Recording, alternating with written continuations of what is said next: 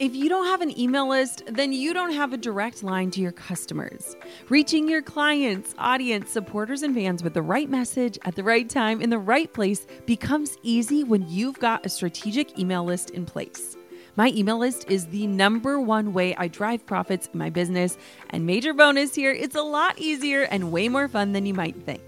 That's why I'm teaching a free live workshop all about growing your email list called From Zero Subscribers or Zero Strategy to an Engaged Email List That Lasts. I'll show you how to kick off your email list building strategy with no fear because I know it can be scary to start something new in your business. Save your virtual seat at growanemaillist.com. Inside of my free live workshop, you'll learn why email marketing is 10 times more effective than posting on social media, my secret to sending out weekly emails without adding a ton of work to my plate, my best tips for getting people to hit subscribe, and what to actually say to them to convert them from subscribers to paying clients and customers. Save your seat now at growanemaillist.com. That's growanemaillist.com to get started with an email list strategy that drives real results. I'll see you at the masterclass. You're listening to the Goal Digger Podcast, episode number 74.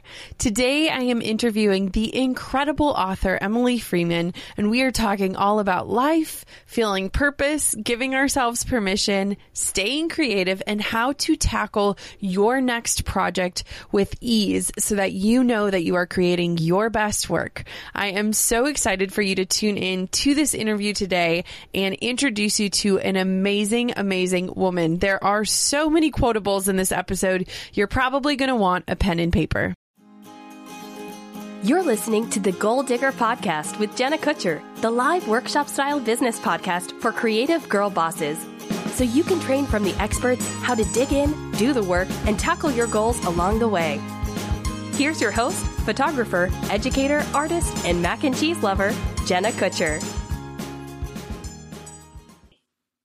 Hey, goal diggers, it's Jenna Kutcher, and today I am with the super talented, super kind Emily Freeman. Emily is the author of A Million Little Ways. She's based in North Carolina with her three children and her husband, and this woman is incredibly inspiring. I'm so excited for her to talk all about creativity and spirituality and how to just stay inspired when it comes to being an artist and creating new projects. And so, welcome to the show, Emily. Thanks so much for having me. I'm so excited to hang out with you. So, first things first, tell us a little bit about you, how you got started, where you're at today, and what that journey's kind of looked like for you. Sure. Well, first, my training isn't in writing or business, but actually in sign language interpreting, which is kind of hilarious because that's not really what I do now. But I graduated with a degree in educational interpreting for the deaf. So I spent a lot of years interpreting in the classroom setting for deaf and hard of hearing students, which I loved.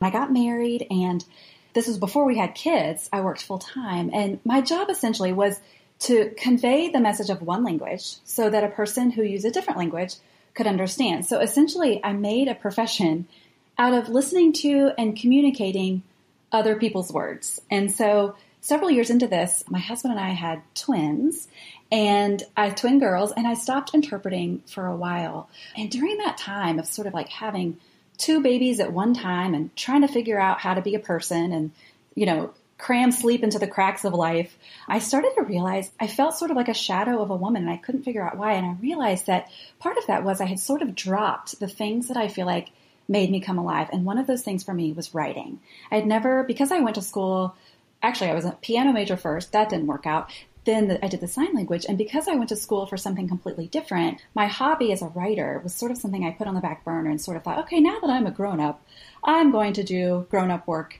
and put that, you know, writing hobby to the side. But I sort of picked it back up and started writing again, mainly, honestly, Jenna, so that I could sort of know that my thoughts would go someplace other than like get lost or you know, I would, I found myself writing ideas on the backs of receipts and then they'd get lost at the bottom of my purse. And so I was like, this is not going to cut it. So in 2006, I started a blog and it was really, honestly, just for the purpose of putting my thoughts someplace where I knew they wouldn't get lost because they were on the World Wide Web.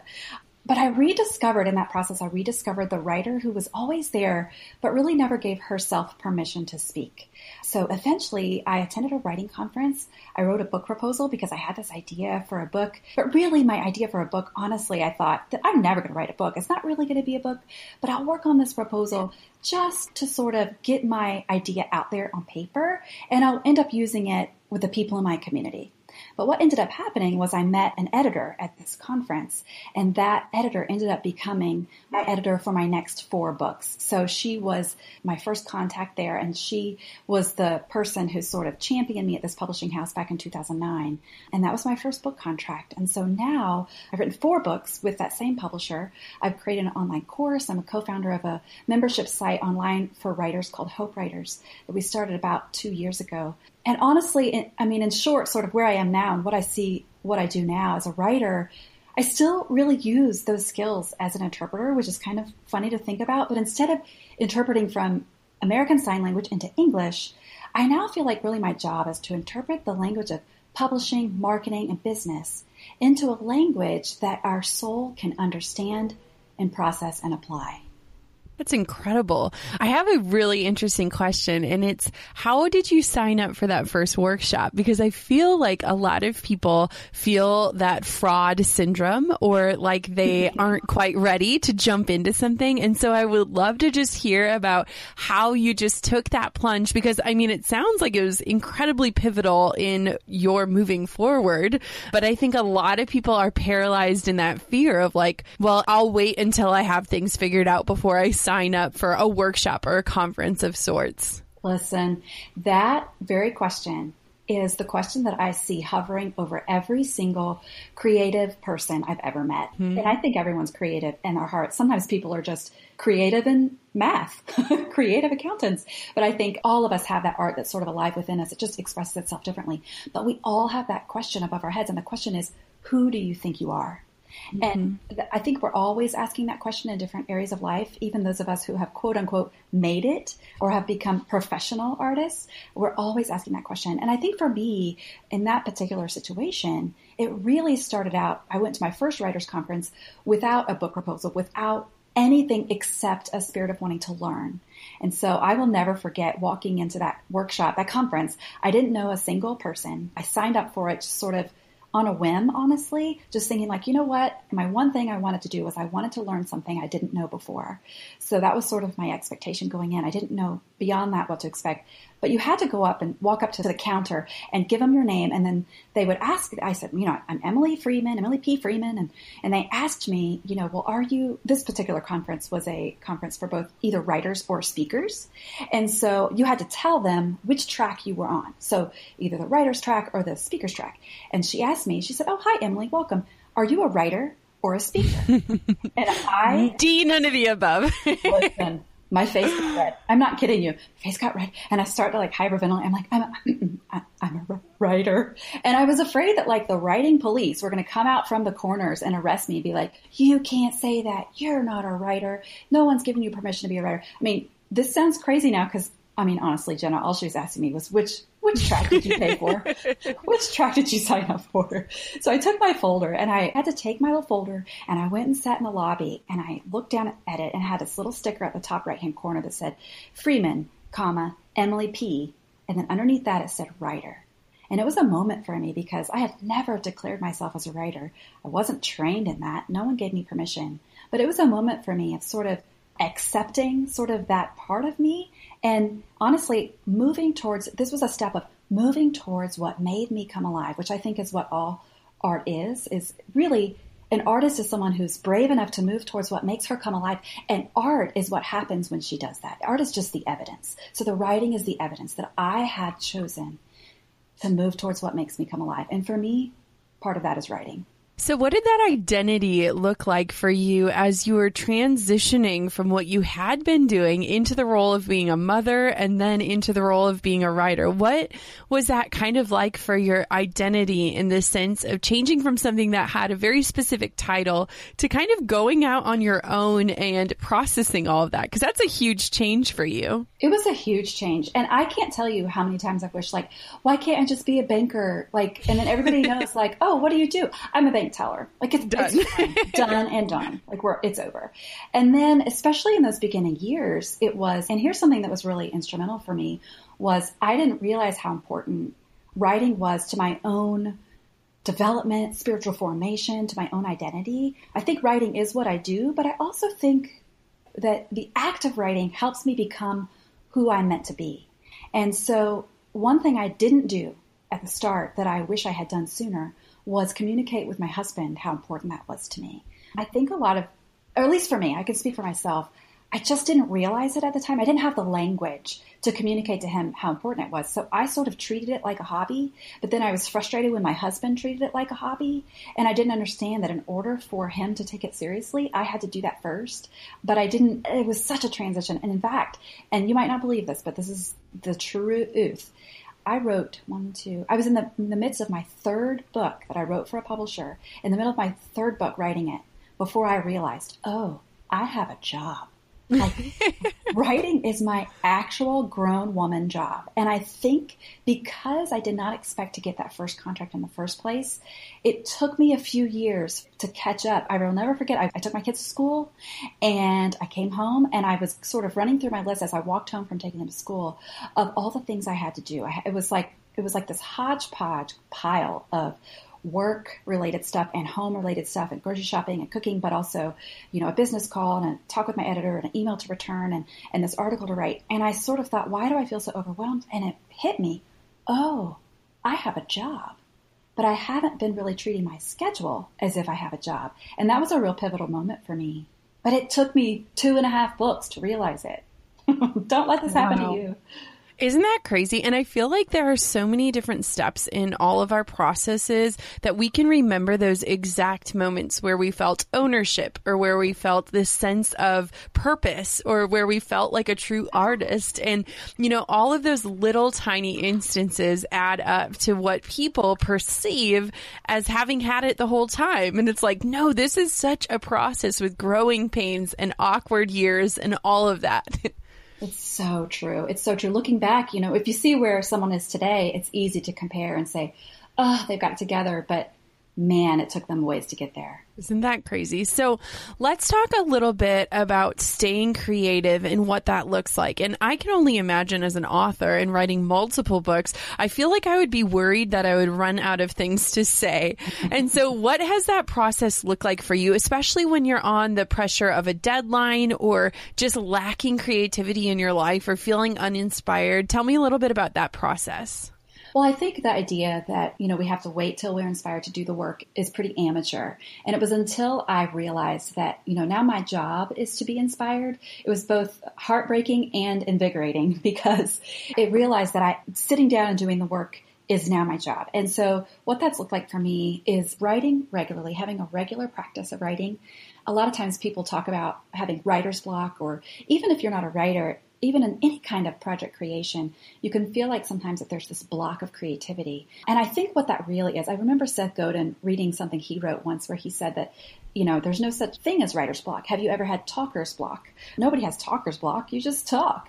And hmm. I think the actual thing that we're saying when we say we have writer's block or when we don't feel creative is that we don't have anything good to write or our writing isn't any good or, or it's bad. And I think sometimes I'm afraid to write terribly. but mm-hmm. that's, I think that's so key is just getting things out there and working on something that right now doesn't seem to be very good, but it's only, that's part of the process. And only in that when I end up finding maybe a word or a phrase or a sentence that ends up becoming something bigger. But it's in that if we believe that there is a such thing as writer's block or creativity block, I think that is actually the problem. And it's being willing to write terrible words is really the key, at least for me. Absolutely. I remember listening to Elizabeth Gilbert speak about this, and she was talking about how after Eat, Pray, Love became this giant success, she felt like her best work was already behind her. And just believing those lies that we all hear within our lives at no matter what occupation you have or what place of creativity you're coming from, I think those are just the lies. And I think just like you said, you have to get past putting out something that's less than perfect to get back that flow and that energy state. It's so true. It's so hard though, but it's so it is. Oh my gosh, it's impossible. there are definite seasons of my life, and I think it's one of the reasons why I run a multifaceted business is because I feel inspired by different things at different times, and I'm a very seasonal person, and so it's been really interesting to kind of harness and understand that a little bit better. Like sometimes I'm super photography focused, and then sometimes I'm business and marketing and course focused, and you know, kind of rolling with those seasons and not forcing things has helped me, but I can only imagine with a deadline that would be a lot less useful. That's so true. Well, and I love that too. I, I often feel like I identify with several different groups of creative business owners. The first group is like the lyrical writing and speaking group, more of a soul care discipleship group, a group, in fact, that doesn't often self identify as business mm-hmm. owners, but that's essentially what we are. Then there's this other group of more like girl bossy online course creation, blogger, podcast marketing group that I really get jazzed about. And so sometimes I feel like those two, it's difficult for me to find ways for those two to sort of meet or coexist, but that's, I finally accepted, I think, that that's sort of where I come most alive is when I do have both of those things going. And similar to what you said, I think that helps me. I think for a time I thought I had to pick, like, are you this lyrical, poetic type of, you know, nonfiction narrative type writer or are you like, you know, marketing, girl bossy, hustle, ship, get it done? And I realize I'm both, and I think that makes the work better, but it, it took me a while to get there. Oh, absolutely. I never connected with the word strategy. I looked at it as deceiving or, you know, like you're looking at what's in it for you. But then I realized like you have to have strategy to make impact.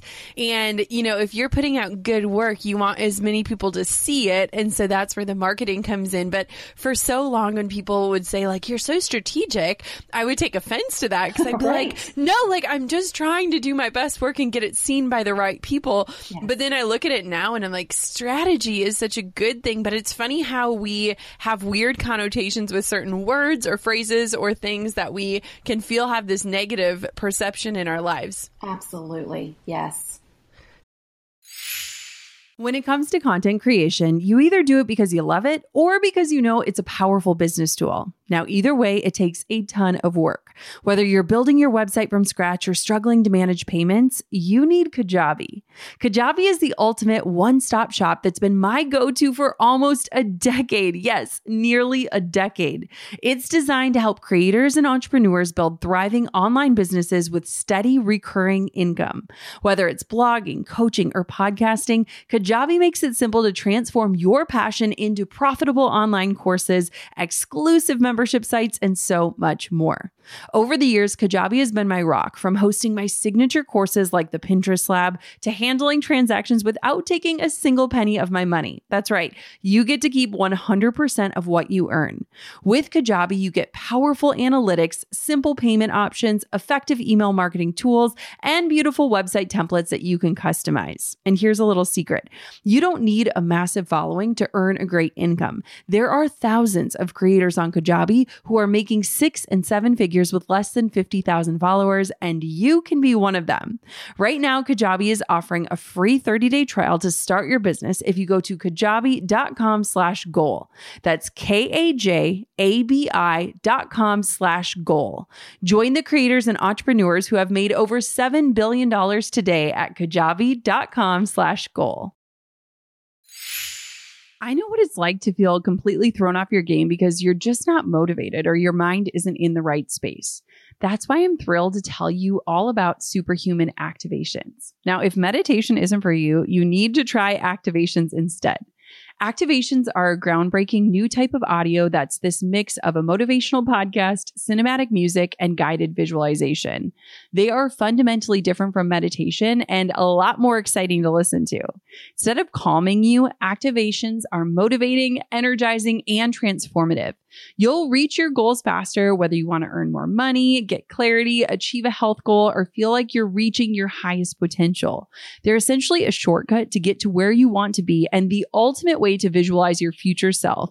And you can only find them on the Superhuman app. I use and love Superhuman and find myself playing activations several times a day, whether I'm baking bread, doing my skincare, or even when I'm in the shower. Superhuman offers something completely different to other apps out there, and I cannot wait for you to try them. Take advantage of their 14 day free trial and head over to activations.com forward slash goal digger to start your trial and save over 60% off your membership. There is literally no risk. If you change your mind and forget to cancel after the trial, you're covered by their money back guarantee. The discount is only available through their website, not the app store. So visit activations.com forward slash goal digger now for over 60% off. Do not miss out on this crazy deal. They rarely do discounts and it expires soon. That's activations.com forward slash goal digger. So I want to talk with you today and I love how you, I mean, there's just so many things that you teach on where I was like, she is the perfect fit for this, just the mix of creativity and spirituality. But one thing I want to talk about is just creating good work and having the right pieces when you're going to embark on a new project or endeavor. Because I know a lot of our listeners are dreamers and they're in that dreaming state and they're like, I know I want to do something, but I just don't even know where to start or how to get it going. And so I would love to talk just about the project creation process and what that looks like for you. Listen, this is maybe my favorite thing to talk about because I love to help wholehearted creative women make space for their soul to breathe so that they can walk in step with their calling and do their next right thing in love. I really believe that our generation of makers is in danger of burning out before we've said what we feel called to say. And so I'm particularly passionate about helping artists, creators, and makers start and finish, that's the keyword, projects that matter. And so my favorite place to stand, and I love this conversation because I think that this sort of goes right along with, is I love to stand at the intersection of creativity and spirituality. And I tend to help people discern the why behind what they're doing creatively and then maximize that why for greater impact and influence. Because sometimes I think we just sort of do what the quote unquote experts say we ought to be doing so that we are successful.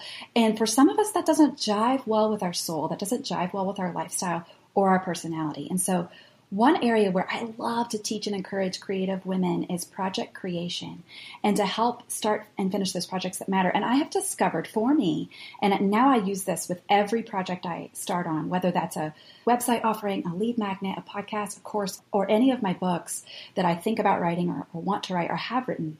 I've discovered three really simple, essential keys that I believe every project needs if we want it to be effective and have an impact which is what we all want. You know, that's kind of why we do what we do. But I think that, you know, you have your business, you have your ministry, you have your big thing that you do.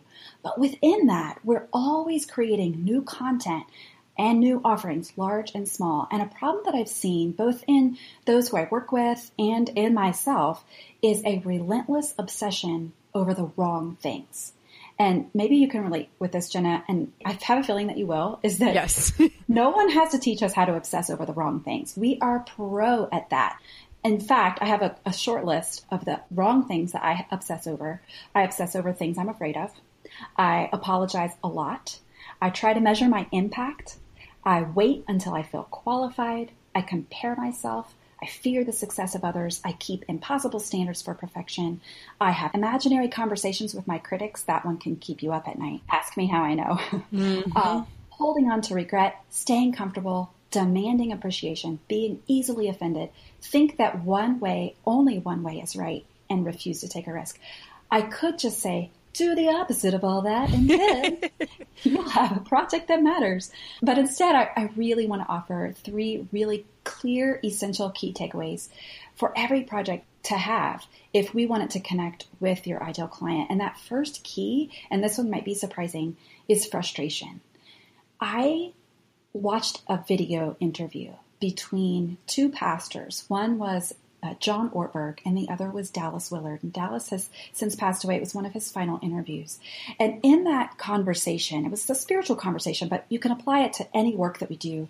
John asked Dallas, How do we help people? Like if somebody wants to think about, How is my spiritual life going? or How's my soul doing? How do we help people ask and answer that question?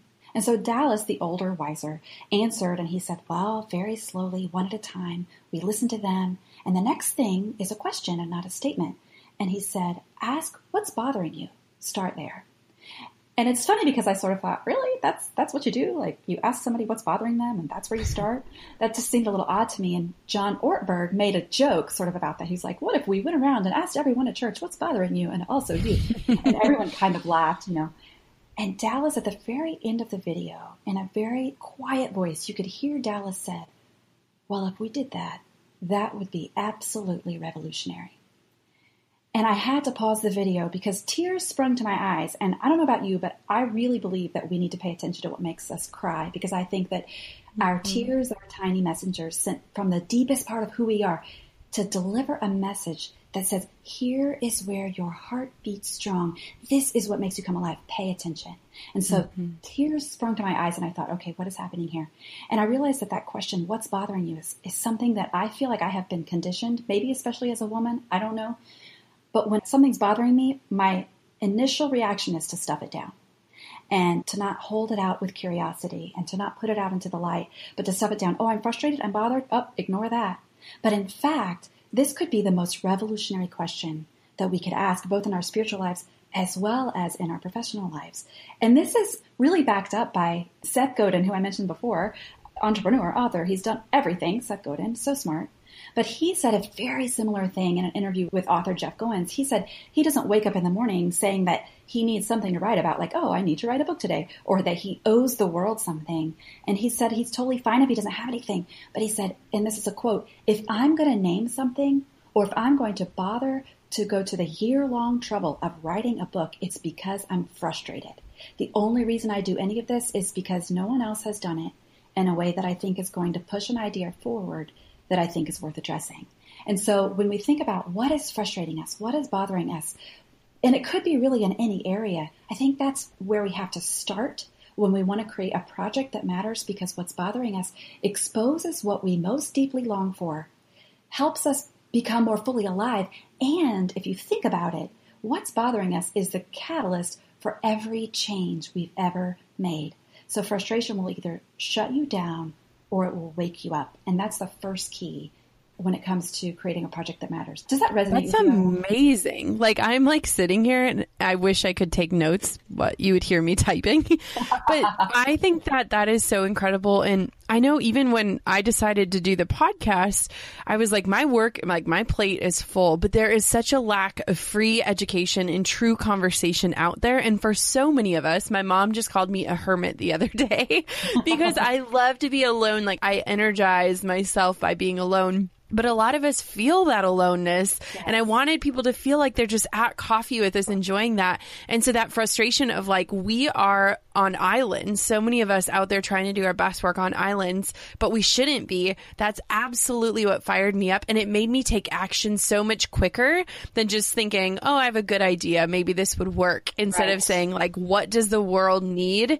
And I'm not going to wait around anymore for someone else to do it. Mm-hmm. Absolutely. It is so it. key and it's overlooked. And so one way to help remember, I think of this as a triangle. So if you picture a triangle in your mind and one of the points of the triangle is frustration. It's the first essential key that every project needs. And in fact, another easy way, let's go back to elementary school. Remember Smokey the Bear? And he talked about like forest fires. And only you remember. can prevent only forest fires. yes, yes. But in this case, maybe we want to start one, but not a forest fire, but more of like a fire of creativity. But basically, that when you think about the fire triangle, there's three things you need. You need kindling, you need a heat source, and you need oxygen. So if we compare that to our fire triangle here, when we're talking about creativity, that frustration is your kindling. That's what you need to get started. But the second key, and one that we probably are most familiar with talking about when it comes to creativity, is passion. And I won't spend a ton of time on that one because I think most of us already know that one. People ask, well, what's your passion? And, you know, what makes you come alive? And, and I think that that one we can sometimes, you know, more quickly identify. We're more used to maybe talking about that passion. For example, when it comes to writing a book, you know, book writing is what I know best. If I'm already sick of my topic after I've written the book proposal, which for me a proposal takes several months to write, if I'm already sick of it, it's probably not my passion. I probably don't have enough passion to let this go on for three years because you have to pitch it and then you have to write it and then you have to market it. And I'll be living with this message for an awfully long time. And, and if I don't have the passion for it, it's probably not going to, it definitely won't connect with my reader if it's not connecting with me. And so that is sort of another of those points on the triangle is passion. And, and if you compare it to the fire triangle, that would be like the match or the heat that sort of, you know, gets that fire going. So that's passion. And then the third key and the final key, and one that I, I think a lot of times can be overlooked, is hope. It doesn't matter what your project is. You can be a marketing expert. You can be a home blogger, an Etsy shop owner, a memoir writer, a writer of fiction, whatever the genre. The question really is for you as a creative person and as a person who's professionalizing your art is to keep your ideal customer in mind and ask the question, am I able to peer behind the mysterious curtain of the present problem I'm trying to solve for my reader or for my ideal customer? And to catch a glimpse of what could be for her. If we can't do that, our project, no matter how frustrated or how passionate we are, it will fall flat and won't connect because we aren't able to catch that hopeful vision. And so I thought about this triangle and I carry, that's sort of the triangle, the frustration, passion, and hope.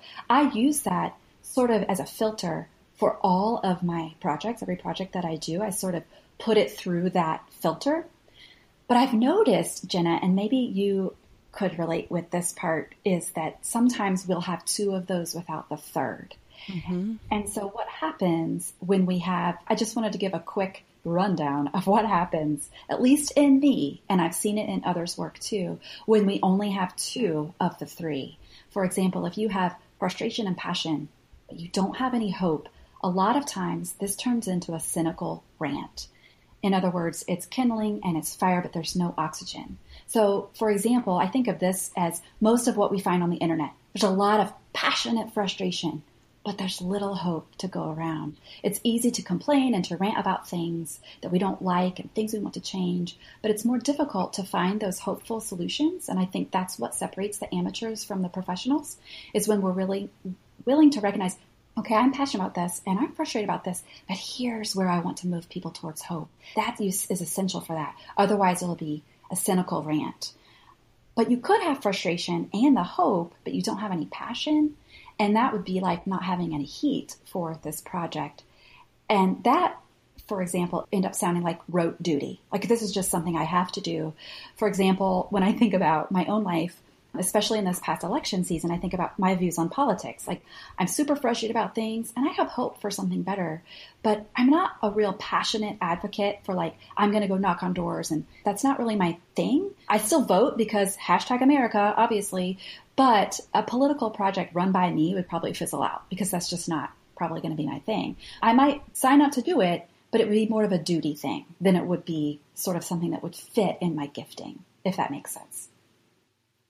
That is perfect. I think that something that's so interesting too is a lot of times I feel like online people play the martyr, kind of like what you were saying. Mm-hmm. So they have that complaint and they can back that up very passionately. Yes. But like you said, they aren't the ones that are looking within themselves to offer that hope. And I think a lot of times, especially nowadays where we want change and we want to seek change and chase change, yet we're waiting for other people to lead the way. Yes. And I have I've noticed that so much in opening up about different things that people feel really uncomfortable about, like body image or miscarriage or things like that. But I can't just sit here and wait for someone else to do it because everyone's waiting for permission. And I think you've talked about this so much is we're all just waiting to be granted permission, but we don't understand that we've already been given it by the person that created us. Okay. And, you know, if we're not listening to that call, like nobody's winning by us playing small. I say that so often because I think a lot of times our desire and what we run to is just to play small and to shrink into the shadows. And I think a lot of times that that is when we can look back at those years and say, like, I wasn't living up to my potential or I wasn't pursuing my passions in a way that could actually make an impact. What if we all paid attention to what made us come alive and sort of were willing to walk in that space without feeling like we had to swim in someone else's lane? Mm-hmm. I think there would be so much freedom that would come from that and so much really beautiful artwork that would come from that. But I, I mean, speaking for myself, that can be scary because you sometimes feel like, oh, what if yeah. it's not enough? Especially if you're really like invested in it, because then it's like if you do fail, that failure would be so much heavier than if it was just something that seemed like a good idea at the time. It's so true. It's so true.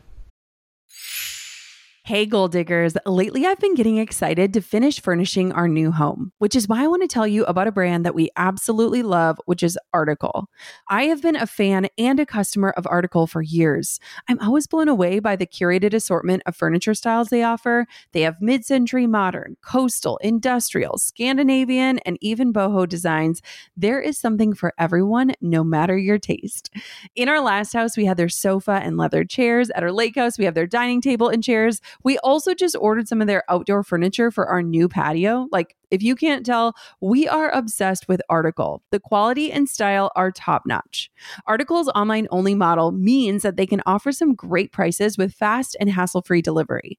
Pick the delivery time that works for you, and they keep you updated every step of the way. Article's customer is also amazing. They're knowledgeable, friendly, and always there when you need them. If you're like me and you're itching to give your home a makeover, I highly recommend checking out Article.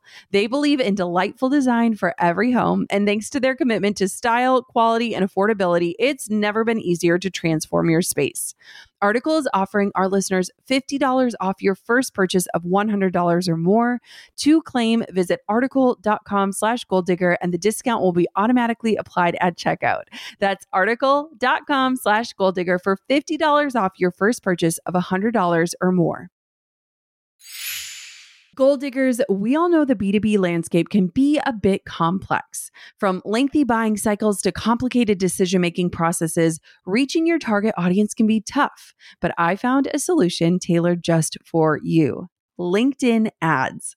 A whopping 79% of B2B content marketers say LinkedIn produces the best results for paid media. That's because with LinkedIn ads, you're not just casting a wide net and hoping for the best, you're strategically building relationships and driving real results. We're talking about a platform with over a billion members, including 180 million senior level executives and 10 million C level executives. You are networking with the actual decision makers.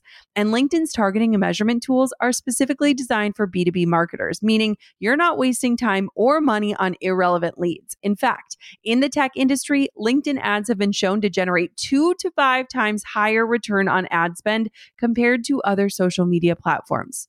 Using LinkedIn ads allows you to stay ahead of the curve when it comes to industry trends and developments, whether it's finding the perfect partner for a collaboration or uncovering new opportunities for growth.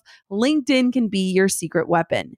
Make B2B marketing everything it can be and get a $100 credit on your next campaign. Go to linkedin.com slash goal to claim your credit.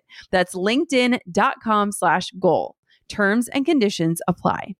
Have you walked through seasons of your life where you just aren't sure what it is that makes you come alive? Like, have you walked through uninspired seasons where you're just like, gosh, I'm just going through the motions and staying afloat? Or do you feel like you feel creatively inspired often?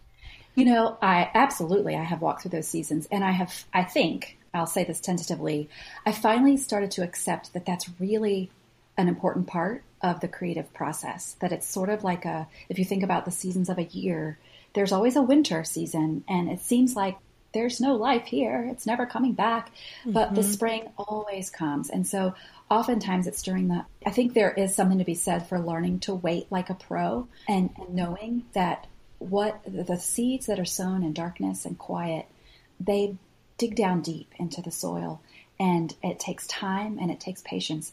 But when those roots are solid, they will produce growth, but it just isn't always measurable growth or the kind of growth that we want that's in our timeline. But I've definitely walked through those and now I am slightly more welcome to them. Not completely, but slightly more welcome. right. The human in you is like, come on, here I am. Oh, but I right. think too, you know, a lot of times with entrepreneurs and I mean, even you becoming a writer, sometimes it's really hard to transition that passion into a paid position. Yes. And I think a lot of times when we're doing something as just a passion project or, you know, it's a hobby of ours, it feels very different without a monetary backing. And I think a lot lot of times as entrepreneurs, for me, I bought a camera on Craigslist and then became a photographer. Mm-hmm. And, you know, I still, even this last weekend, I took photos of my sister and her fiance because it was free and I felt free to do things that I've been wanting to do without that, you know, income or things that were putting pressure on myself. And I think a lot of times when we start to do those projects and turn them into a job, we forget about all the other things that we loved before that. And I know for me, I dove headfirst into this entrepreneurial journey and I forgot a lot about the little things like going on a run or reading a book just for fun. And, you know, in the season of life I'm in, I feel balanced, as balanced as somebody can feel. And it's because I reintroduced a lot of the things that had just hit in the wayside while I was trying to grow this thing.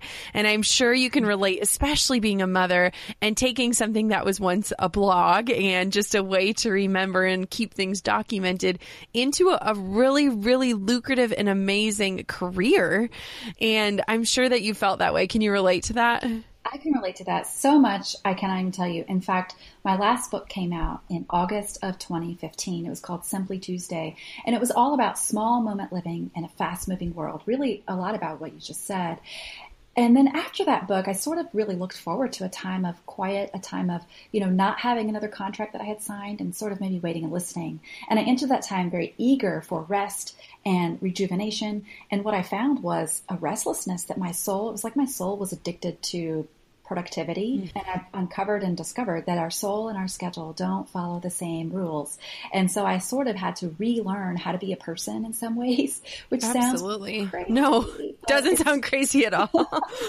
and so now, I mean, you know, I'm coming up on two years of my last book releasing and I didn't realize it. I thought sort of like, oh yeah, I'll enter into a time of waiting and resting for you know, in my head, maybe I thought it would be six months to a year, and now two years is coming, and I still haven't pitched another book. I have more books in me. I know that for sure. I know the words will come, and I've even started sort of brainstorming things, but that's only come after months and months, now years, of waiting and listening and paying attention, and sort of allowing myself to press my ear up against the gentle heartbeat of my own life and recognizing what it is that I truly need for life and for you know connection and it doesn't always have to do with my work. And for a while, that's sometimes that's hard to see when you're in the midst of a deadline, sort of a hustling season of life, which isn't a bad thing. I think that comes and goes. But if they're too close together, I think it's easy to lose ourselves in the midst of that. Absolutely. And I heard something the other day and I was like, this is so true. But we are so afraid to be alone with our thoughts nowadays. And I recognize that within myself. A lot of times we're on our phones constantly. If there's even a break in our day of a minute, we just pick up our phone and start scrolling. Or we're always listening to podcasts or Spotify or, you know, we have a million distractions in the background or Netflix and we want to binge on a season. And it's funny, there was some poll and I, I was listening to a podcast when it was on, but they said that people would rather have electric shocks run through their body than to sit alone without anything. And I thought, oh my wow. gosh, that's crazy. But then I thought, that is kind of true. Like, I believe people text and drive because they can't sit and be alone with their thoughts anymore. And I don't think it's because they know their messages are really important. It's that we have lost the ability to slow down to a point where we can sit and be introspective. And I know I've gone through seasons of that and it's just scary. It's like, I don't want to be quiet at night because I don't want to talk to God because I know He's going to have some things to say to me. and, you know, it's just so interesting interesting. And that's why I so resonate with the message that you share and how you share it. Because I think that you just have this ability to put things into perspective and, and recognize there are seasons of hustle, but there are more seasons of grace and rest that follow that. And it has to just, you know, one can come after the other and one is not a success nor a failure. And I think that's so amazing. It's so true. And you know that that sort of being alone, that fear of being alone and being still and listening and, and letting the silence sort of speak and being in the presence of God without an agenda, which is so mm-hmm. difficult. I think there's both the fear of what we'll hear and the fear that we won't hear anything at all. Mm-hmm. And I think that can sometimes send us running even more quickly is because what if there's just silent and that's it? And I think it's those times when I feel an invitation to sit with my father for no other reason than to be loved. And that is not a practice that we engage in easily or without fighting, but I think it's so important. It's amazing. Oh my goodness. I could talk to you for days. Tell everybody where they can find you, how they can pick up your book, how they can learn more about you, and just follow the season that you're in right now. Sure. Well, I write fairly, maybe weekly ish at emilypfreeman.com. And I'm also Emily P. Freeman on Twitter and Instagram. So that's where you can find me there. And I do have an online course called Create and Complete. It's actually part of my School for Creative Direction. And that's at the schoolforcreativedirection.com where I have several different offerings. And I even have a fun freebie if you yes. want me to offer that as well. Absolutely. okay, let me see. Hold on. It's a free download. It's a soulful way to start any project it's called the Maker's Toolkit. It's basically a cheat sheet and a checklist for starting a project in 15 minutes or less. Oh my gosh, that is amazing. And you guys can pick that up in the show notes at goaldiggerpodcast.com. We will link it in the show notes, and we are so excited to get our hands on that. Emily, thank you so much for spending time with us today. I know your message is just going to really, really resonate and just speak truth into so many lives. And I'm so thankful that you hung out with me today. Thanks for having me. Thanks for listening to Goal Digger. Dive into show notes for this episode and all past episodes at www.goaldiggerpodcast.com. Thanks for listening, and we'll see you next time. You goal digging dream chaser, you.